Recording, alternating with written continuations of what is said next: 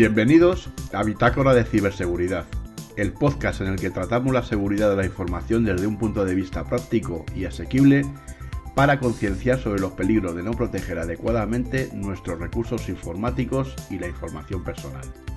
Un podcast 100% libre de virus y para todos los públicos. Este episodio ha sido grabado el 11 de octubre de 2016. Hola, soy Sergio Rodríguez Solís, consultor técnico y de seguridad, hablando desde Madrid, España.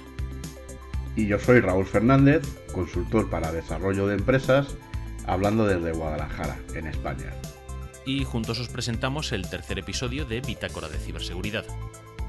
Un podcast de la red avpodcast.net.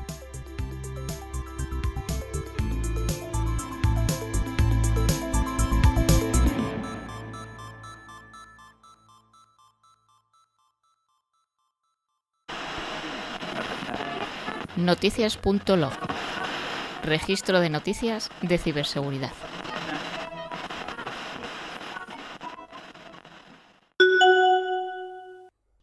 La primera noticia de hoy nos la da la agencia EFE. Y es que el pasado miércoles la Agencia Española de Protección de Datos abrió una investigación de oficio a WhatsApp relacionada con su nueva política de privacidad.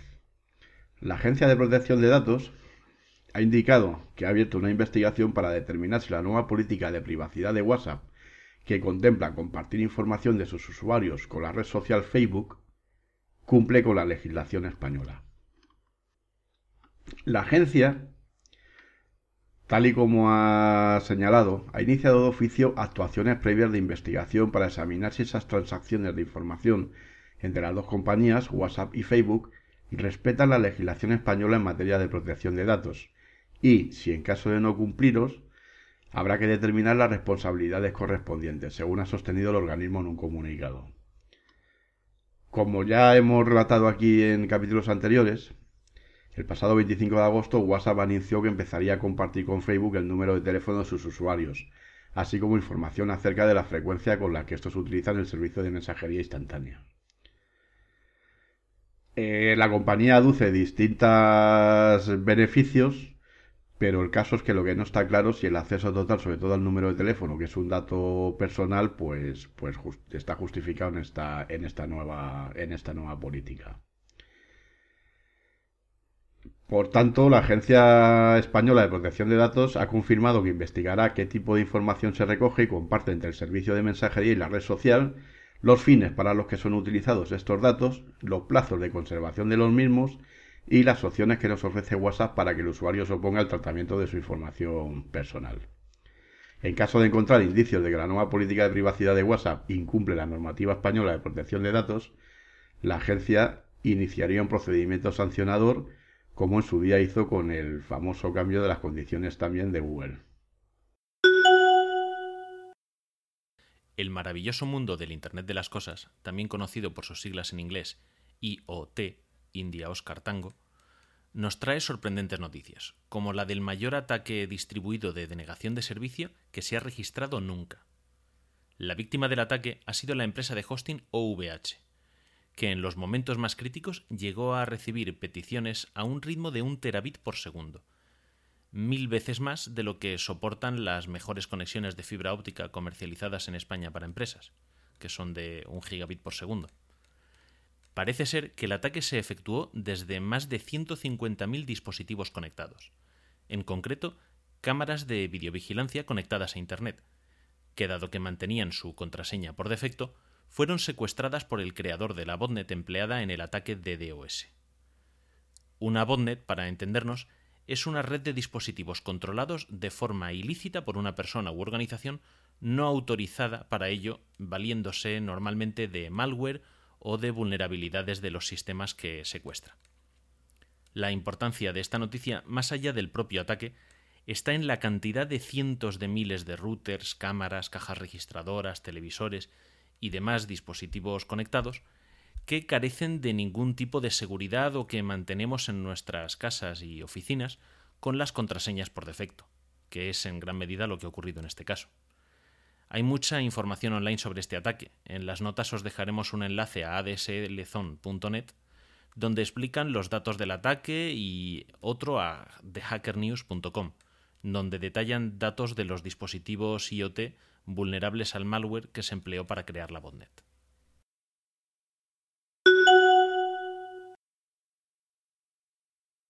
Bueno, pues vamos con otra noticia. En este caso, eh, de Europa Press, en su portal TIC, del pasado 8 de octubre, eh, nos dan la reseña de un hackeo que se produjo en Yakarta en una valla publicitaria. Este tipo de soportes publicitarios sabemos que están diseñados para llamar la atención, pero esta vez la atención desde luego fue mucho mayor de lo habitual porque al hackear esta, este soporte, esta valla publicitaria, lo que se consiguió es proyectar una película pornográfica japonesa para sorpresa de los transeúntes. La policía rápidamente detuvo a un experto en tecnología de la información de 24 años como supuesto responsable del, desaguisado en la misma ciudad de, Yakarta. Hay que recordar que aparte del hackeo, en Yakarta la pornografía está muy, muy perseguida y cuenta con unas leyes muy estrictas sobre este tema. Por ello, el autor podría enfrentarse a una pena de prisión de 6 años y una multa de más de 75 mil dólares, pero no directamente relacionado con el hackeo, sino con la exhibición de la, de la película.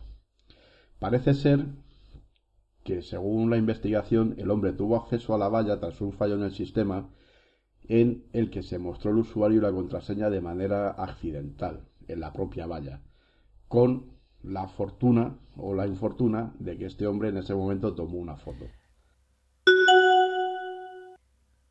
Nuestro compañero Miguel Ángel Terrón del podcast Potencia Pro nos comparte la noticia de que el Centro Criptográfico Nacional, una entidad dependiente del Centro Nacional de Inteligencia, el CNI, advierte de los riesgos de usar WhatsApp como herramienta de comunicaciones en uno de sus informes periódicos de asistencia a la seguridad.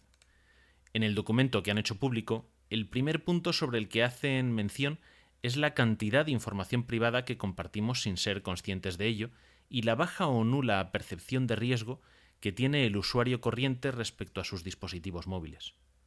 A lo largo del documento, la institución recorre un amplio registro de vulnerabilidades conocidas y referencia la documentación de otros investigadores que han sido capaces de suplantar identidades en aplicaciones como WhatsApp o Telegram. También, como no podía ser de otra forma, nos dan recomendaciones de seguridad para minimizar los riesgos, como por ejemplo activar las alertas de seguridad en la configuración de la aplicación. Para no aburriros, os dejaremos el enlace en el post del programa. Es un documento de 21 páginas que se quedan en bastante menos al quitar portada, índice, referencias, etcétera, etcétera.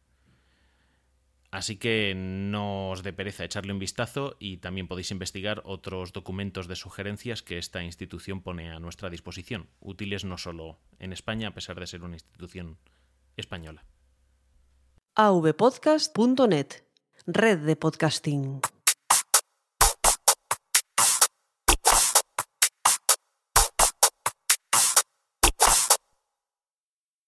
Malware nube exploit cluster imagen backup troyano ransomware. Ciberglosario. vulnerabilidad software. En esta ocasión, y dada la temática de la sección Error 503, vamos a definir algunos términos orientados a la legalidad de la protección de datos. Sabemos que son bastantes, pero tened en cuenta que será necesario comprenderlos en cuanto nos toque tratar cualquier tema de la LOPD. Datos de carácter personal.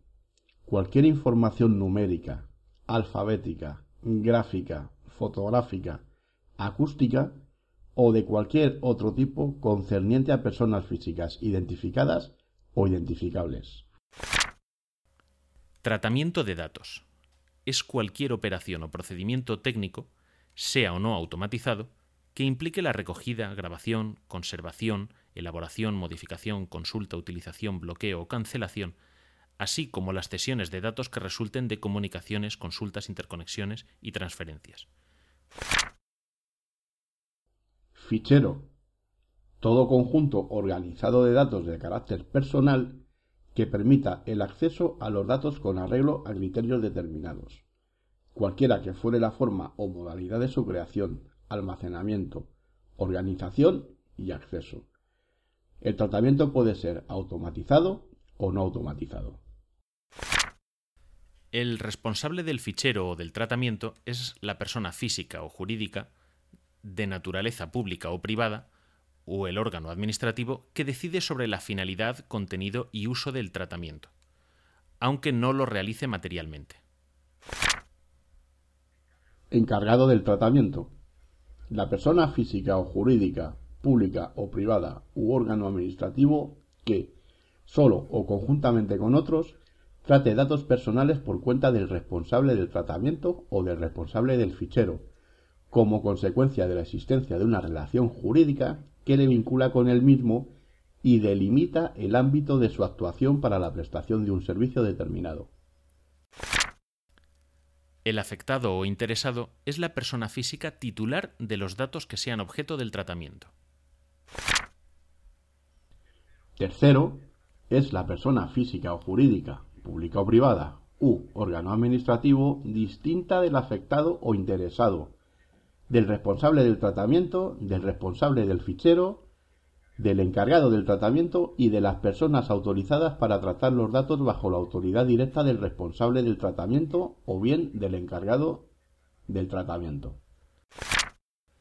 El consentimiento del interesado es toda manifestación de voluntad libre, inequívoca, específica e informada mediante la que el interesado consiente en el tratamiento de los datos personales que le conciernen. La cancelación es el procedimiento en virtud del cual el responsable cesa en el uso de los datos. La cancelación implicará el bloqueo de los datos, consistente en la identificación y reserva de los mismos con el fin de impedir su tratamiento, excepto para su puesta a disposición de las administraciones públicas, jueces y tribunales para la atención de las posibles responsabilidades nacidas del tratamiento y sólo durante el plazo de prescripción de dichas responsabilidades. Transcurrido ese plazo, debe procederse en cualquier caso a la supresión de los datos. Datos de carácter personal relacionados con la salud. Son todas aquellas informaciones concernientes a la salud pasada, presente y futura, física o mental de un individuo. En particular, se consideran datos relacionados con la salud de las personas los referidos a su porcentaje de discapacidad y a su información genética. Cesión o comunicación de datos. Es el tratamiento de datos que supone su revelación a una persona distinta del interesado. Y por último, destinatario o cesionario. La persona física o jurídica, pública o privada, u órgano administrativo al que se revelen los datos.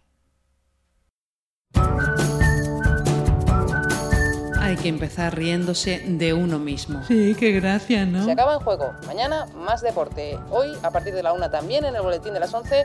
Mañana eh, a partir de las 11, esta noche en el boletín. Mañana en el partido de la una y a partir de las 7 en juego. Que no lo diga Dios. El recuento, un programa de sonidos Y un programa de sonrisas. Lo mismo me da, que me da lo mismo.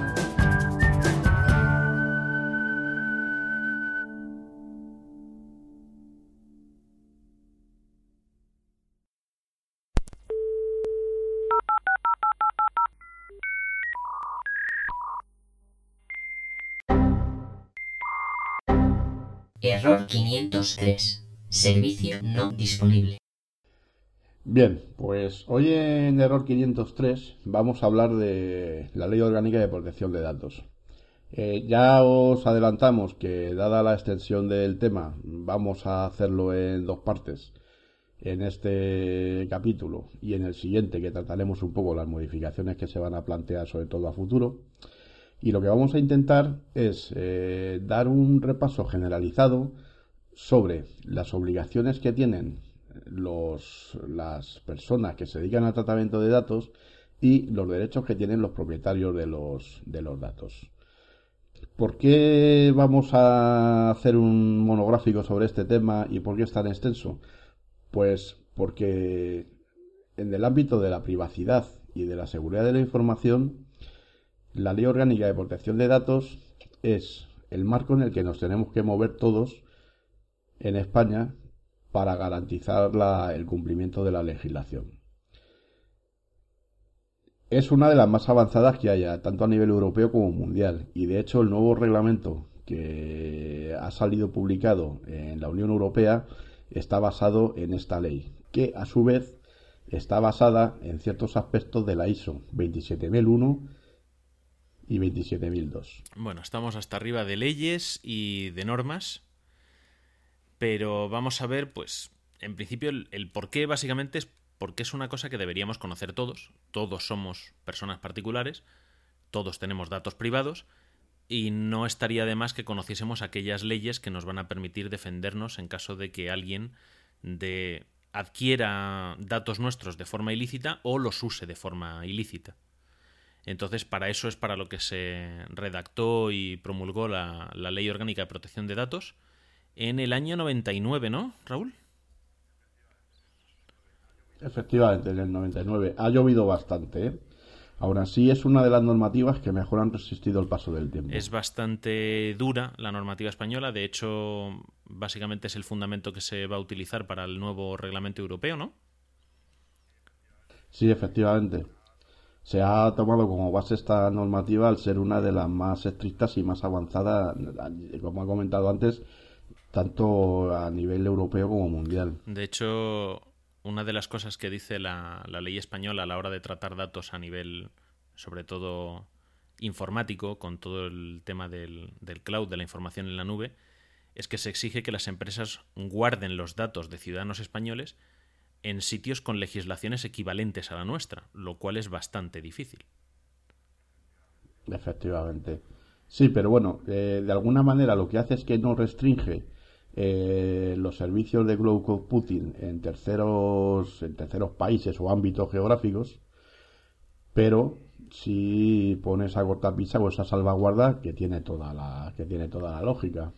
De todas formas, ya avanzamos que el principal defecto de la actual ley vigente de protección de datos es que está redactada en 1999 y no está adaptada al, al avance que ha tenido el mundo pues, con el cloud computing, las redes sociales, el almacenamiento en la nube, todo este tipo de cuestiones le han sobrepasado en gran manera y por eso se está redactando un nuevo reglamento de aplicación.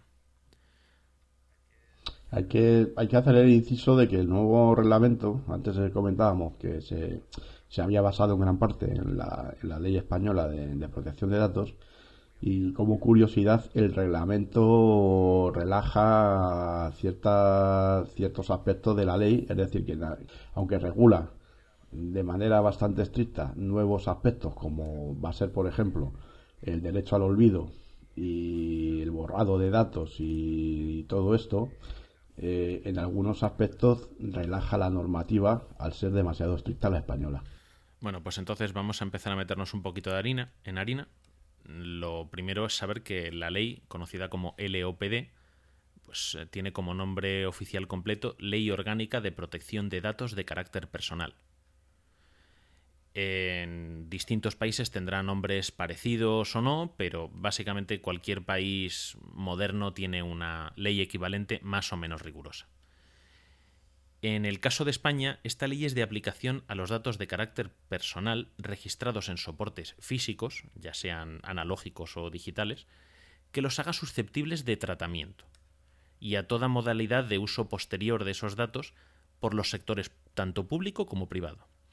Es decir, que si tengo un archivador con hojas de papel donde apunto nombre, teléfono y dirección de los clientes de mi pizzería para repartir a domicilio, ese archivador es un soporte físico legislado por esta ley. La ley se aplica igualmente a ese archivador en papel que a la hoja de Excel en la que pueda guardar la misma información. El derecho a la protección de datos de carácter personal se aplica al tratamiento de datos de las personas físicas, nunca relativos a las personas jurídicas.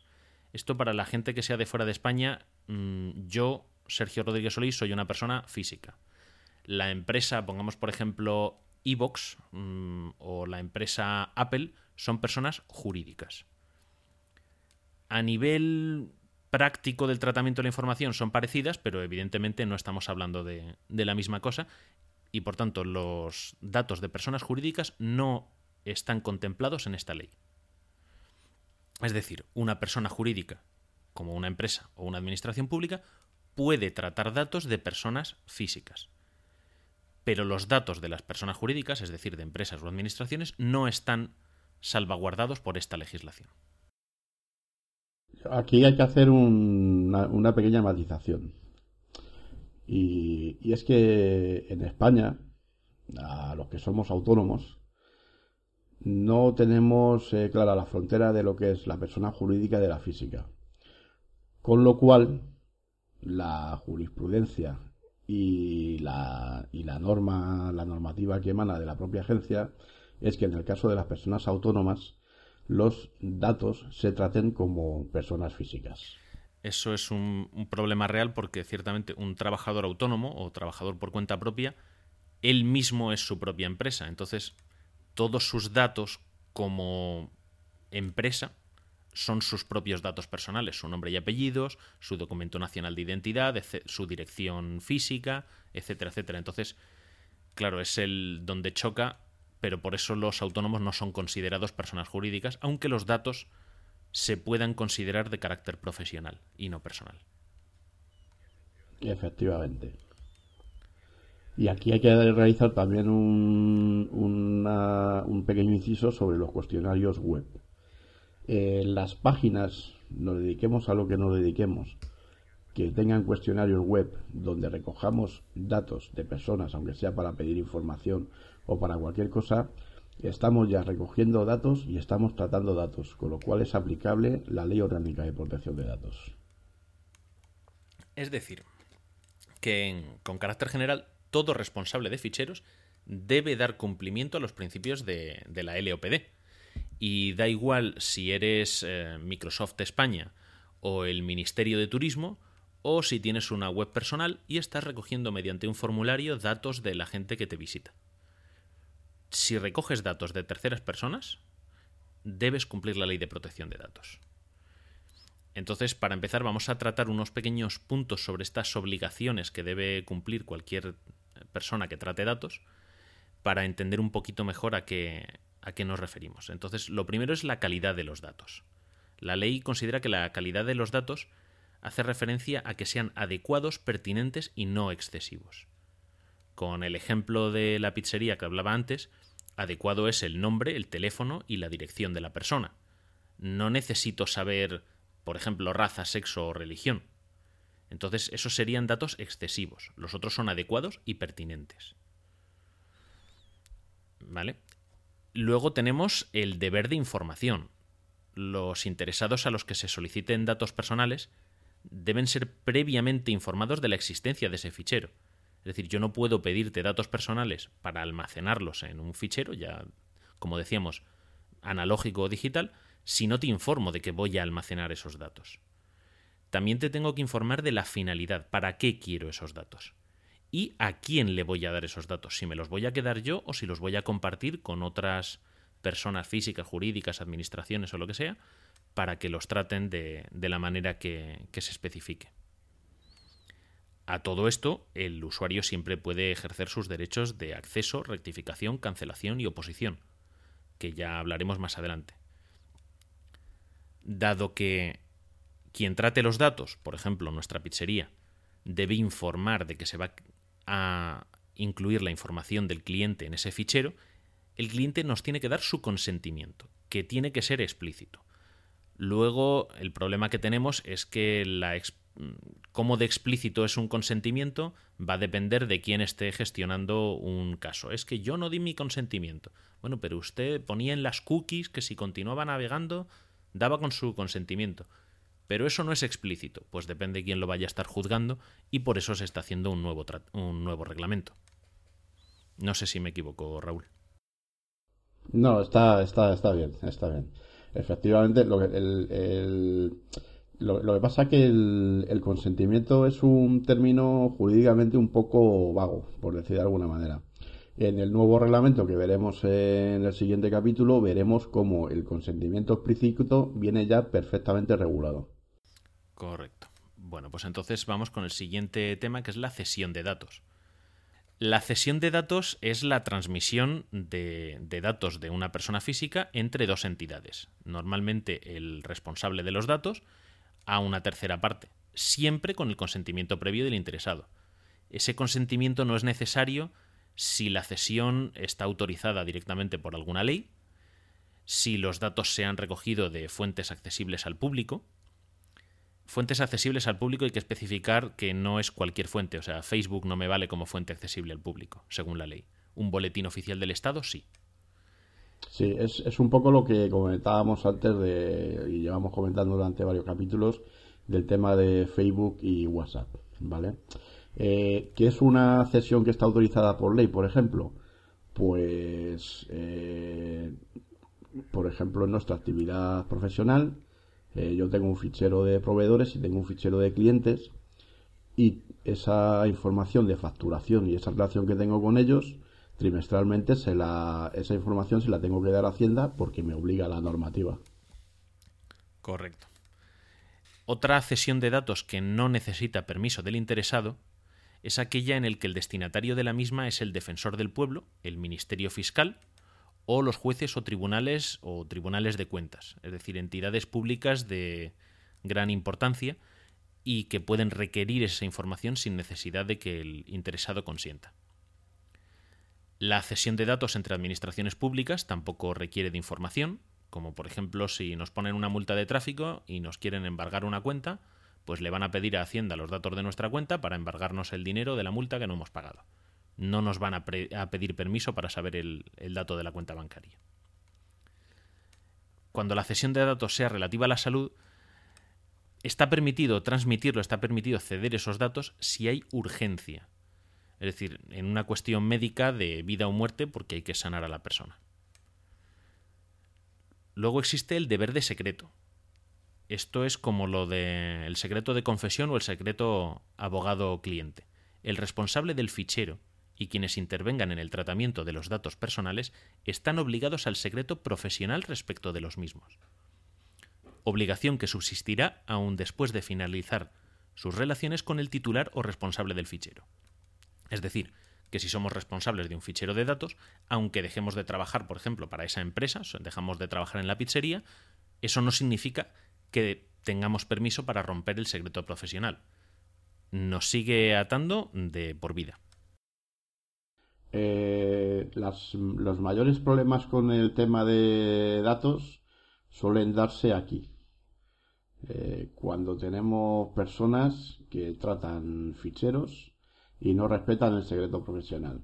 Eh, los famosos papeles de Panamá y otras cosas que han salido por ahí en prensa, pues las, los protagonistas pueden ser perseguidos legalmente precisamente por no respetar este deber de secreto. De hecho, incluso si son denuncias, cuestiones legales, si la fuente de información rompe alguna ley, vulnera alguna ley, el juzgado puede decidir que esa evidencia, por muy cierta que sea, es ilícita porque ha sido conseguida de forma ilegal. Y es una de las cosas que están solicitando ahora, aparte de los acusados, no sé si es en el Gürtel o en las tarjetas Black. Sí, efectivamente. Efectivamente.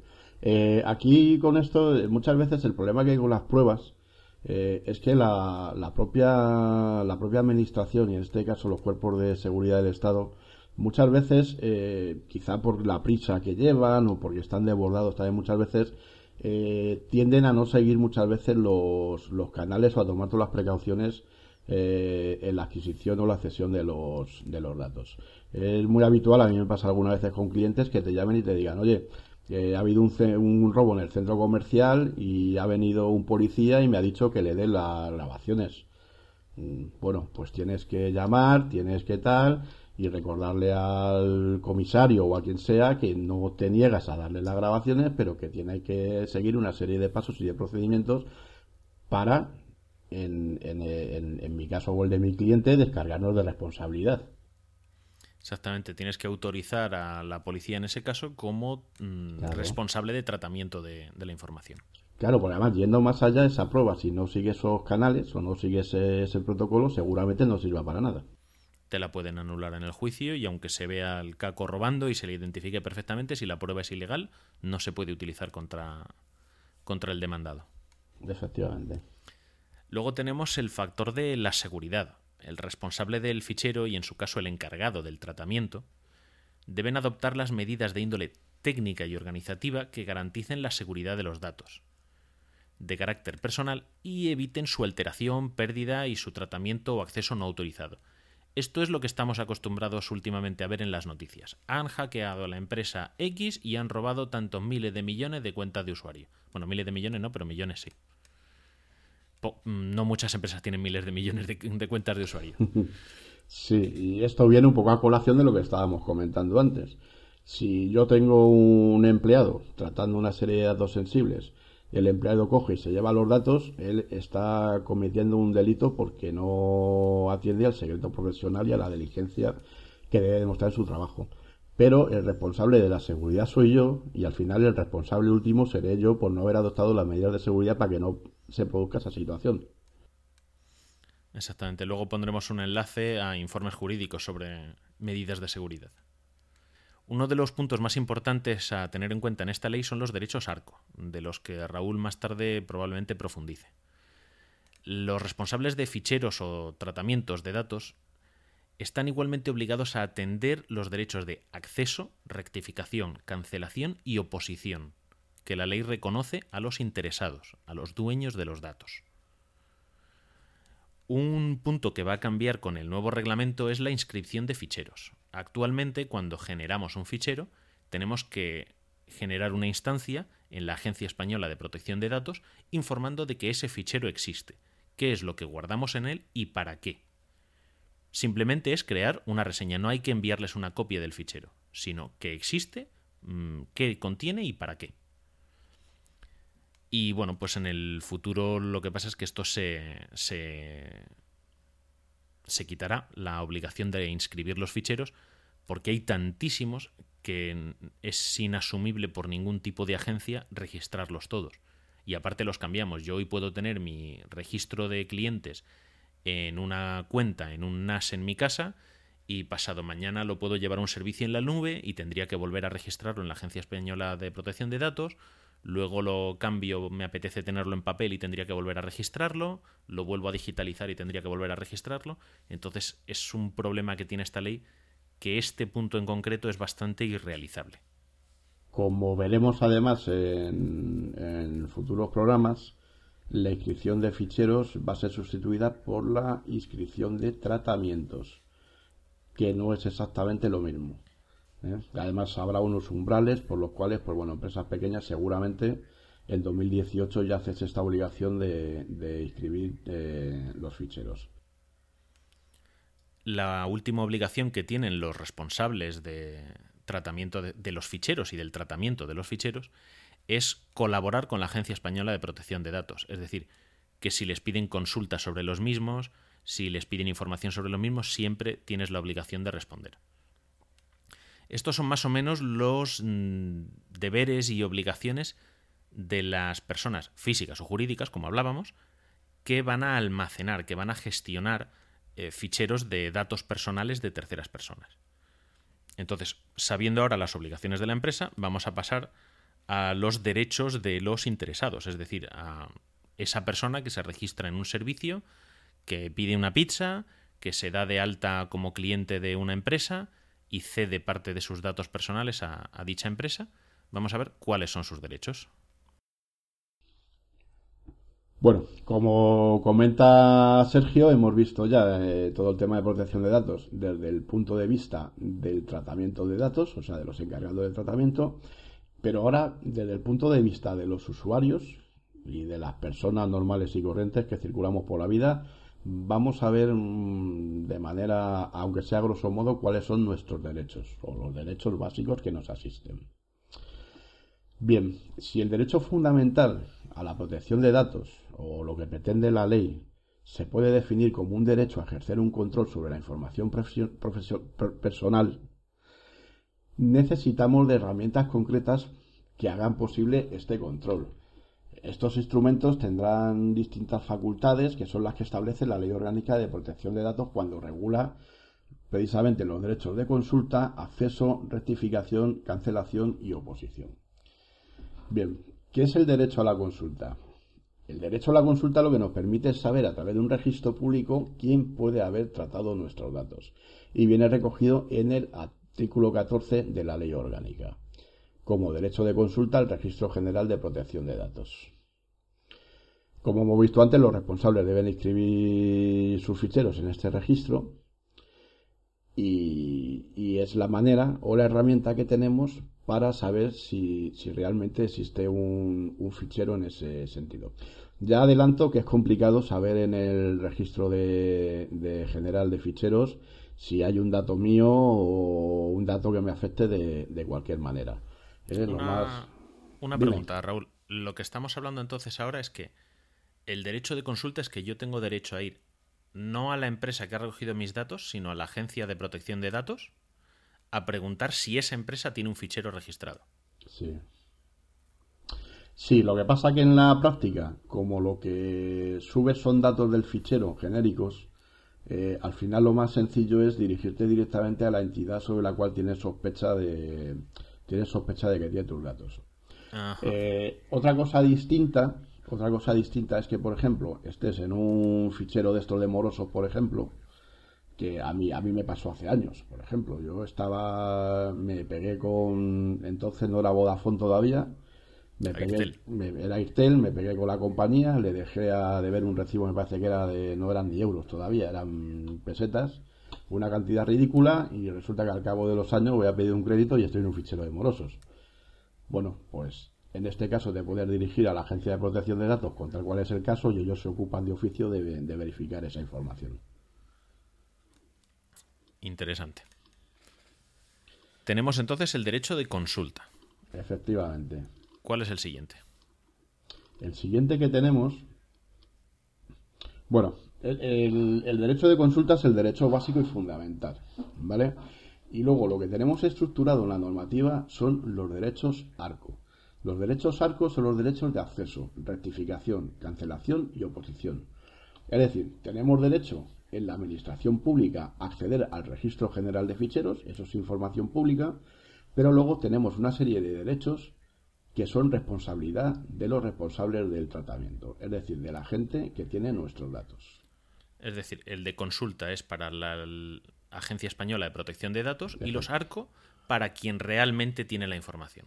Es verdad, para que podamos saber qué información personal se está tratando. ¿Mm? Ah, o incluso podemos saber, porque nos ampara la ley, si estos datos han sido cedidos o podemos modificar o, rectificar o rectificar errores. Eh, aquí hay un dato muy, aquí hay un dato, por ejemplo, muy común y es el de que te viene una factura y resulta que los datos que ponen en la factura son los de tu vecino. Y entonces, por más que llamas atención al cliente, y esto es un caso verídico que pasa ahora mismo en mi familia, pues nunca te, modifican los datos de la factura. Al final, ¿qué es lo que hay que hacer? Pues acudir a la Agencia Española de Protección de Datos y decir, mire, estoy tratando de ejercer mi derecho de rectificación en las facturas de mi compañía eléctrica y no saben las razones. Y entonces abrirán una investigación de oficio y obligarán a que lo hagan lo obligarán con una, se obligarán con una suculenta multa, claro. bueno, pues si te parece, como tenemos eh, los derechos ARCO, vamos a empezar por la A. Pues vamos a empezar por el derecho de acceso. Que voy a aventurarme, pero si no me equivoco, supongo que será, oye, dime lo que tienes sobre mí. Sí, el derecho de acceso lo que nos permite es conocer y obtener gratuitamente información sobre nuestros datos de carácter personal sometidos a tratamiento. El contenido del acceso, pues comprenderá los datos que tiene el que, en la base de datos eh, hay sobre, sobre el afectado. Y los resultantes, además de cualquier tratamiento o proceso que se, hecho, que se hayan hecho eh, sobre ellos. La verdad es que la normativa profundiza bastante y da derecho a que el usuario tenga todo tipo de información y trazabilidad sobre sus, sobre sus datos. Eh, una, este pregunta al respecto. Eh, estamos diciendo, yo por ejemplo, me pongo a utilizar una aplicación de estas de hacer deporte, no, porque yo lo haga, Dios me libre. no, pero por ejemplo, yo que sé, Endomondo o Runtastic o alguna de estas, eh, yo les doy mi nombre, les doy mi dirección de correo electrónico y luego estoy, por ejemplo, dándoles mis recorridos. Les estoy dando una posición geográfica y unos tiempos cuando salgo a correr, en bicicleta, a andar lo que sea. si ellos procesan esa información, mm, la analizan, la interpolan y extraen información secundaria, es decir, información derivada de esos datos específicos que yo les he dado, Sí. cuando ejerzo mi derecho al acceso, me tendrían que dar también esos datos derivados. Es decir, Eh, ¿qué ha sido usted capaz de deducir de mí a partir de todo esto que le he dado? Eh, sí, en, en principio, en principio, en principio te tienen que facilitar los datos que son objetos de, de tratamiento. La especificación de los usos y finalidades para los que se almacenan los datos, ¿vale? Ajá. Luego veremos que tú puedes eh, eh, puedes dejar o puedes optar porque hagan el tratamiento de los datos, pero limitar los usos y finalidades de ese tratamiento. Correcto. Y ahí es cuando, cuando la matan. Cuando, pues si Claro. no me dejas usarlos para esto, pues no te doy el servicio. Volvemos otra vez con el tema de WhatsApp, por ejemplo, que se está convirtiendo en nuestro preferido. Eh, evidentemente WhatsApp tiene que hacer uso de tu uso de tu número de teléfono por razones obvias y evidentes. Pero mm, el que tenga ese dato no quiere decir que lo pueda acceder a terceros de manera arbitraria y gratuita y sin justificación, que es lo que está investigando precisamente la agencia. Correcto. Bueno, pues tenemos el derecho a acceso, que es saber, saber qué sabe de nosotros la empresa que almacena Sí. información. Eh, a grosso modo, hay una serie de limitaciones eh, para ambas partes y es que el derecho es, solo podrá ser ejercitado en, inter- en intervalos no inferiores a 12 meses, salvo que se acredite un interés legítimo. Eh, esto está hecho para que no estés dando el peñazo todo el día a la misma entidad. Es decir, que si no tengo un problema, lo puedo consultar una vez al año. Si tengo algún problema, yo le digo, mire, tengo esta situación, estos son los motivos y necesito, aunque ya lo haya consultado hace tres meses, necesito volver a consultar. Sí, pero en este caso la carga de la prueba sería tuya. ¿Vale? Tendrías que demostrar ¿Por que qué lo que- necesitas? que tienes que volver a acceder a, a esa, a esa información. Sí, pero por Bien. ejemplo, porque has interpuesto una denuncia y necesitas esos datos, pues les presentas la denuncia, oye, mire, necesito, por esta denuncia necesito complementarla con los datos que tienen ustedes sobre mí. La, la petición debe ser atendida en el plazo de un mes desde la recepción de la solicitud. ¿Hay algún canal por el que debas hacer esa solicitud? ¿Algún canal específico o el que ponga la empresa a tu disposición? De acuerdo a la normativa en vigor, eh, a la hora de requerir a cualquier tipo de dato personal, la, la entidad debe de estar plenamente identificada y además hacerte saber cuáles son tus derechos ARCO y cómo los tienes que ejercer. Es decir, si yo tengo una página web y tengo eh, un cuestionario de datos, lo que tengo que poner en el cuestionario de datos son información sobre las condiciones eh, de utilización del cuestionario o de la página en general y además información para el usuario para que aun cuando me ceda los datos sepa cuáles son sus derechos y cómo ejercerlos. Ok, o sea que cuando yo le cedo los datos tengo que saber ya cómo voy a poder ejercer esos derechos ARCO. Efectivamente, efectivamente. Estupendo. Por eso, por eso, el consentimiento explícito debe ser consentimiento informado, que no es lo mismo. Eh, Exactamente, o sea que no vale con un... Hago como que me he leído los términos y condiciones. Efectivamente.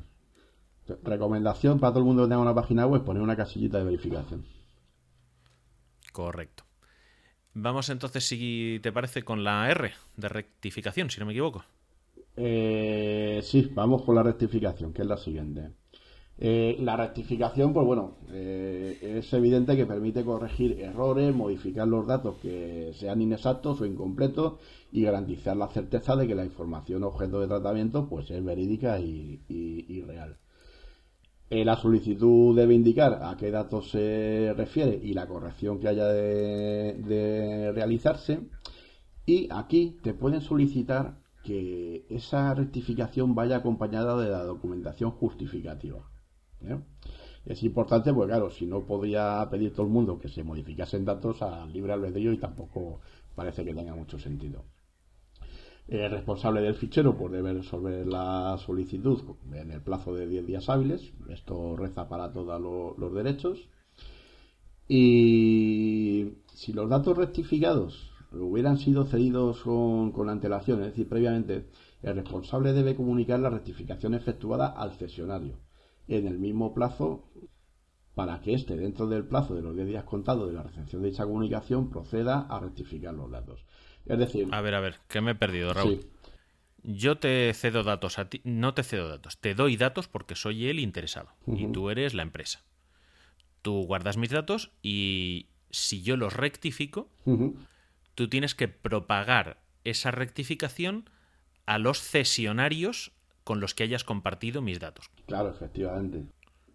En el mismo plazo que tú tienes para cambiarlos. Claro. O sea, en 10 días, tanto tú como tu socio con el que compartes mis datos, del que ya me avisaste en su momento, no me estás engañando ni nada por el estilo, en esos 10 días, tanto tú como tu socio, tenéis que corregir ese dato que os he dado. ver. Por ejemplo, mi dirección porque me he mudado. El caso más caso práctico, lo que hemos comentado antes, por ejemplo, de la compañía eléctrica que te está facturando con los datos de la dirección de tu vecino, ¿vale? Eh, ¿Qué es lo que suele pasar con esto? Lo que suele pasar con esto es que eh, la compañía eléctrica, a su vez, tiene cedidos tus datos a una tercera a una tercera compañía que se ocupa nada más que de los temas de facturación. Correcto, las comercializadoras. Pues, claro, efectivamente. Si yo eh, tengo el contrato con Pepito Eléctricas, me dirijo a Pepito Eléctricas porque es donde tengo mis derechos de, de rectificación. Lo que la ley obliga a Pepitos Eléctricas es que en el plazo de 10 días esa rectificación o esa solicitud de rectificación se la haga llegar a su vez a la entidad que se ocupa de la facturación que al final es la que tiene que resolverlo. Correcto. Bueno, Raúl, pues si te parece bien, vamos a pasar a la tercera letra, la C de cancelación. Cuéntanos. Bien, eh, este derecho, como, como su propio nombre indica, pues es el que nos permite que se supriman los datos, bien porque resulten ser eh, inadecuados o, o excesivos. La cancelación implica el bloqueo de los datos. Explícame Pues esto. usted- mm, Porque sean innecesarios o excesivos. Innecesarios es, por ejemplo, si yo me doy de baja de esa compañía eléctrica. Sí, pero, el, pero no. eh, es- es- esta es la definición como tal. Eh, realmente lo que tú puedes pedir es que cancelen, es que cancelen cualquier tipo de datos que, que tengan tuyos, a no ser que sean por algún tipo de obligación fiscal, penal o, relacionado con administraciones públicas o, o cuerpos y fuerzas de seguridad del Estado. ¿eh? Entonces, eh, lo que ya prevé la normativa es que esta cancelación implica, no implica la supresión de los datos como tal, es, implica el bloqueo de los datos y prevé una reserva de los mismos con el fin de impedir su tratamiento, excepto para la puesta a disposición de las administraciones públicas, jueces y tribunales. Es decir, que se quedan como una especie de cuarentena. No se puede seguir tratando esos datos y no se puede seguir cediendo esos datos. Claro, la cancelación no implica la supresión inmediata. ¿eh? Hay un plazo legal de prescripción de las responsabilidades legales de unidad de tratamiento, ahora no me acuerdo cuánto es, y ya cuando transcurre ese plazo legal, sí puedes eh, proceder a la supresión de los datos. Vamos, debes de proceder a la supresión de los datos. ¿eh? De hecho, Entonces- es recomendable para las empresas, lo dejamos aquí, no te guardes datos que no necesitas y cuyo plazo ya ha prescrito, porque te estás cargando con una responsabilidad innecesaria, que no te puede traer más que problemas. Sí, pero bueno, esto, por ejemplo, y recurro al ejemplo, eh, ¿qué, qué puede pasar? Pues puede pasar que yo tenga un cliente, que el cliente se cabre conmigo, por lo que sea, porque le he tratado como un estropajo, y me diga, oye, mira, quiero cortar la relación laboral contigo, pero además quiero que canceles todos mis datos, es decir, no quiero saber nada tuyo. Vale, no hay ningún problema. Pero yo tengo una serie de documentación que son eh, facturas y una serie de documentación mm, relacionada o derivada de esa relación comercial que yo por ley tengo que guardar al menos durante 5 o 10 años dependiendo de las obligaciones fiscales que haya. Exactamente, pero esos datos ya solo podrías utilizarlos para esas obligaciones fiscales. Si en me este lo ejemplo. requiere Hacienda porque tengo una inspección fiscal, si este señor se ve inmerso en un juicio penal porque ha robado y me lo exige un juez, en cualquier caso de eso. Es decir, no lo podrías utilizar para lo que tú se lo pediste, que sería para hacerle ventas a él o servicios, o Claro, no le para el- enviar marketing y cosas por el estilo, Efectivamente. pero te lo tienes que guardar para cumplir con tus obligaciones legales. Sí. Tengo que guardar la documentación y debo guardar los datos, hacer una reserva de los datos completos por si me lo requiere la administración competente. Vale, esto sería el derecho de cancelación. Efectivamente. La- el derecho de cancelación, pues bueno, lo mismo. Eh, hay un, tiene que haber unos modelos de solicitud, eh, se deben de, se deben de responder en un plazo máximo de 10 días hábiles y bueno, si los datos cancelados, como hemos visto antes, hubiesen sido cedidos previamente, pues lo mismo, tienes que, tienes que comunicar esta cancelación a los cesionarios. Correcto. Entonces nos queda por último el derecho de oposición, la O del arco. Bien, el derecho de oposición es un pelín más complejo. Eh, y, tenemos tres supuestos distintos.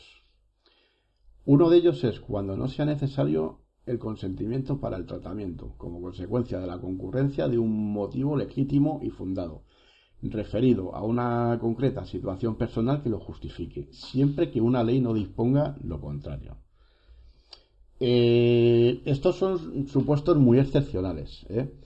Pero bueno, eh, puede, esto aplica en casos, por ejemplo, de personas a lo mejor que hayan sido víctimas de violencia de género, en el cual pues eh, se podrían exponer los riesgos para la seguridad si los datos se publicasen. Por ejemplo, eh, en una web o en cualquier otro o en cualquier otro sitio. Esto se utiliza más que nada para motivos de protección, sobre todo de las personas físicas. En este caso, la solicitud debe hacer constar los motivos fundados y legítimos, como hemos visto antes, y, y cuando se trate de ficheros que tengan finalidad, eh, como finalidad la realización de actividades de publicidad y prospección comercial, cualquiera que sea la empresa responsable de la creación están afectadas. ¿eh? Este supuesto es distinto al de envío de publicidad por medios electrónicos que se examina más adelante, en otro supuesto. La, opo- la oposición, como son los derechos de oposición, como son un caso muy excepcional como hemos visto, no es necesario aportar motivo alguno. ¿eh? Eh, con los mismos derechos que tienen para el resto de los, de los derechos. Vale, vale. Entonces, a ver, resúmeme otra vez porque el de oposición me ha quedado un poquito lioso. No es el de cancelación. O sea, no, no estás pidiendo que te borren los datos. O que Es te los el de... Claro. Sí, pero ¿cómo, Eh, cómo lo distinguiríamos? O sea, lo que te pido es un poquito de... ¿qué- ¿Cuál es la diferencia exacta entre cancelar y, oposita, y oponerse a un dato? A ver, el, el de, el, de, el de cancelación es el de que te borren tus datos y no puedan trabajar con los datos. Lo que pasa que hay una excepción legal porque tú esos datos legalmente debes de conservarlos, Sí. pues simplemente por, por, por legalmente por obligaciones que tienes con la administración con la administración pública, Hacienda, Seguridad Social o lo que sea. Los de oposición son y em, que es un caso por ejemplo muy muy común. Son los de que tú cedes los datos. Este supuesto es cuando tú cedes los datos a un tercero, por ejemplo, en un cuestionario web o porque te das de alta en un servicio por- de una app o en internet, pero la famosa casillita que tenemos que consiento que me envíen, me envíen publicidad relacionada con los servicios y tal. Lo que prevé la normativa con este acceso es que tú consientas en la cesión de los datos, pero te opongas a cierto tratamiento de ellos. En este caso, lo del envío de publicidad. Ah, o sea, no estamos hablando, el derecho de oposición no es sobre los datos, sino sobre el tratamiento que se va a dar de los mismos. Claro, Es decir, me opongo a que los uses para tal cuestión. Claro. Vale, vale, vale, vale. Entiendo que en algunos casos el prestador de servicio o el vendedor o quien corresponda puede decir que sin ese dato no te da el servicio y entiendo que también está en su derecho. Mm, podrían, pero no es lo habitual, ¿eh? Yo ya me he dado de alta en varios servicios, incluso he modificado en algunos a través de su página web y ya no hay ningún problema en que te, en que te des de baja de los, de, de los envíos de publicidad y sigas registrado en el servicio, que para eso está el registro. Sí, a eso me refería. A ver, el de publicidad, por ejemplo, el de, oye, deja de mandarme las newsletters ese me parece muy bien, muy lícito y muy normal, pero por ejemplo yo no puedo oponerme a que Iberdrola tenga los datos de mi nombre y mi dirección porque entonces no podrían facturarme.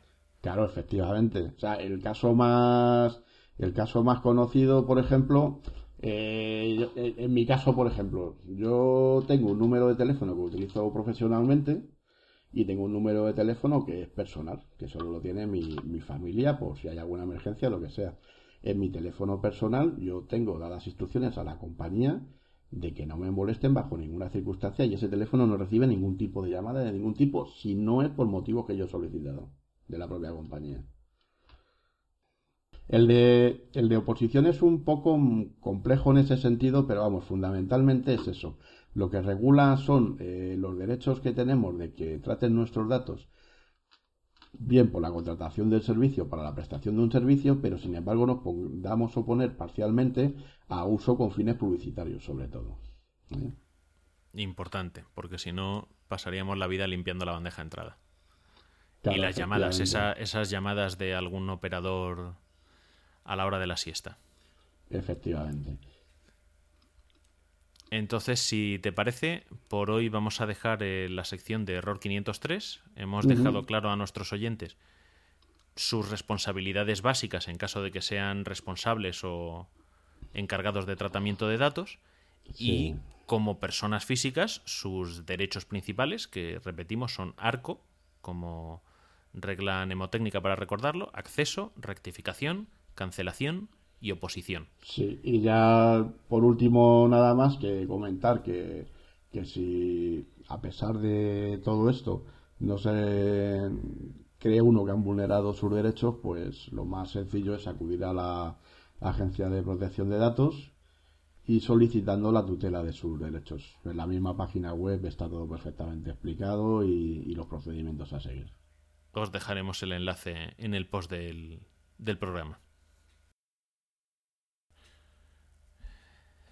Bueno, pues con estos datos nos despedimos del 503 de este episodio y en el próximo continuaremos con el nuevo reglamento de la Ley de Protección de Datos. Trataremos temas de protección al menor, que siempre es muy importante, aunque solo sea por la salud de, nuestra sociedad.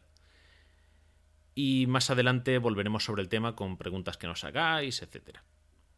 Así que, si no hay nada más que añadir, Raúl. Pues, pues en principio nada más. Vamos con el consejo y nos va a explicar Sergio una utilidad para saber qué o quién está en tu red. El consejo del día. ¿Has probado a apagar y a volver a encenderlo? Bien, pues en nuestro primer episodio, no sé si fue en el piloto o ya en el primer episodio, un oyente nos preguntó la duda de, oye, ¿cómo sé si hay alguien conectado a, la wifi de mi casa? Entonces, como vamos a hacerlo poquito a poquito, vamos a empezar con una herramienta sencilla. ¿Vale? Es una aplicación para smartphones que se llama Fing, F-I-N-G, que está disponible tanto para iOS como para Android. Es gratuita, aunque tiene alguna opción de pago, si no recuerdo mal y luego tiene versiones más profesionales. Hay muchas aplicaciones como esta, tanto para escritorio como para smartphone, pero fin es muy sencillita y es la misma, mm, creo que sin demasiados cambios entre iOS y Android. Entonces es fácil para empezar con ella. La gracia de esta aplicación es que cuando estamos conectados a una red, nos permite escanear la red y nos informa sobre qué dispositivos hay conectados a la misma. No importa si el dispositivo está conectado a la red por cable o por Wi-Fi nos dice cuál es. Y nos da dos datos principales. La dirección IP con que está conectado. La dirección IP es como el número de teléfono de un dispositivo dentro de la red, para que otros dispositivos le puedan llamar y comunicarse con él. Es lo que utilizaría el router cuando recibe información de Internet para enviar a nuestro dispositivo mensajes y decir, oye, que está llegando una notificación, cosas por el estilo. Muy someramente explicado. El otro dato importante es la dirección MAC, que no tiene nada que ver con, la empresa Apple. La dirección MAC es algo así como el número de serie de los del hardware con el que un dispositivo se conecta a una red. No importa si es por cable o por wifi. Incluso el Bluetooth tiene su propia dirección. Eso es como el, como el DNI del equipo, ¿no? Exactamente, es algo que no puedes cambiar, entre comillas, esto, ¿vale? Muy limitado porque en algunos sitios sí se puede cambiar. Sí, sí, se puede falsear. Do- Temporalmente. Doy, doy fe de ello. pero cada placa de Wi-Fi, de Bluetooth, de Ethernet, para conectarte a una red, tiene grabado en su propia memoria esa dirección MAC. Cada vez que ponemos en marcha el equipo, su dirección MAC es la que tiene grabada en el hardware, en la memoria propia del dispositivo. Otra cosa es que luego, por software, se pueda engañar.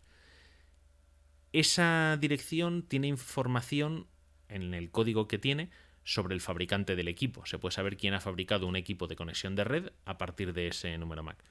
Entonces, Fin, al leer esa información, sabe si un equipo que ha descubierto en nuestra red, pues es un iPhone, es un Samsung, es una impresora HP, es el Chromecast de Google o lo que sea. Y nos puede poner incluso algún icono en la pantalla o ponernos un nombre, nos puede decir el nombre del dispositivo si es que tenemos asignado un nombre de red.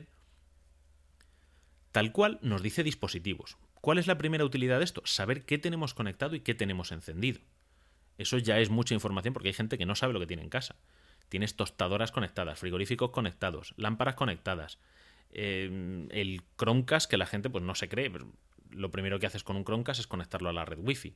Tienes el receptor de televisión de tu operador, de Vodafone o de Telefónica. Tienes un montón de cosas conectadas a la red. Pues con Fin descubres cuáles son. ¿Cuál sería el siguiente paso? Apuntarte cuáles son esas cosas. Lo puedes guardar en la memoria del propio Fin, lo puedes guardar en un archivo aparte, de Fin o de cualquier otra aplicación similar, y cada vez que hagas un escaneo compruebas a ver si hay nuevos dispositivos o no. Con eso que consigues que si detectas un dispositivo nuevo que no estaba en tu lista, dices, bueno, ¿y esto qué es? Puedes averiguar lo que es y ya puedes decidir, pues oye, va a resultar que tengo que cambiar la contraseña del wifi. O voy a tener que buscar ayuda para evitar que esta persona se pueda conectar, ese dispositivo se pueda volver a conectar, porque he comprobado que no es de los míos, no es un dispositivo que me pertenezca.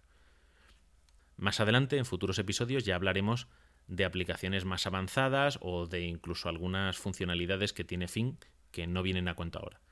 Ahora lo importante es que esta aplicación es gratuita, está para las dos plataformas principales de smartphones y podéis utilizarlo para saber qué hay en vuestra red en el momento en el que os apetezca controlarlo. Así que os dejaremos el enlace a, las tiendas de Google y de Apple, incluso a la web del propio desarrollador de Fin. Tenemos una noticia que daros respecto a la periodicidad del podcast. Raúl, si haces los honores. Eh, sí, bueno, por temas laborales, personales y porque muchas veces es complejo el coordinarnos para grabar los dos y que nos salgan las cosas como debido, pues hemos decidido que, que la publicación sea mensual. Es decir, pasamos de quincenal a mensual y ha sido una decisión bastante meditada, pero al final, bueno, lo que ha pesado es un poco salvaguardar la calidad de los contenidos más que la, más que la cantidad. Visto esto, pues pensamos que probablemente acabemos publicando quizás el primer miércoles de cada mes para compartir espacio semanal con el resto de los podcasts de, de nuestra red, de AV Podcast. Y sin más, yo creo que podemos despedirnos, ¿verdad, Raúl? Pues sí, yo creo que sí, que ya está bien por hoy. Bueno, pues gracias a todos por escuchar Bitácora de Ciberseguridad. Si tenéis cualquier duda o sugerencia, no dudéis en contactar con nosotros por email en ciberseguridad.avpodcast.net Por Facebook, en bitácora de ciberseguridad.com barra Facebook, por Twitter en arroba vitaciber a través de la web avpodcast.net barra ciberseguridad. Hasta el próximo episodio. Muchas gracias. Adiós.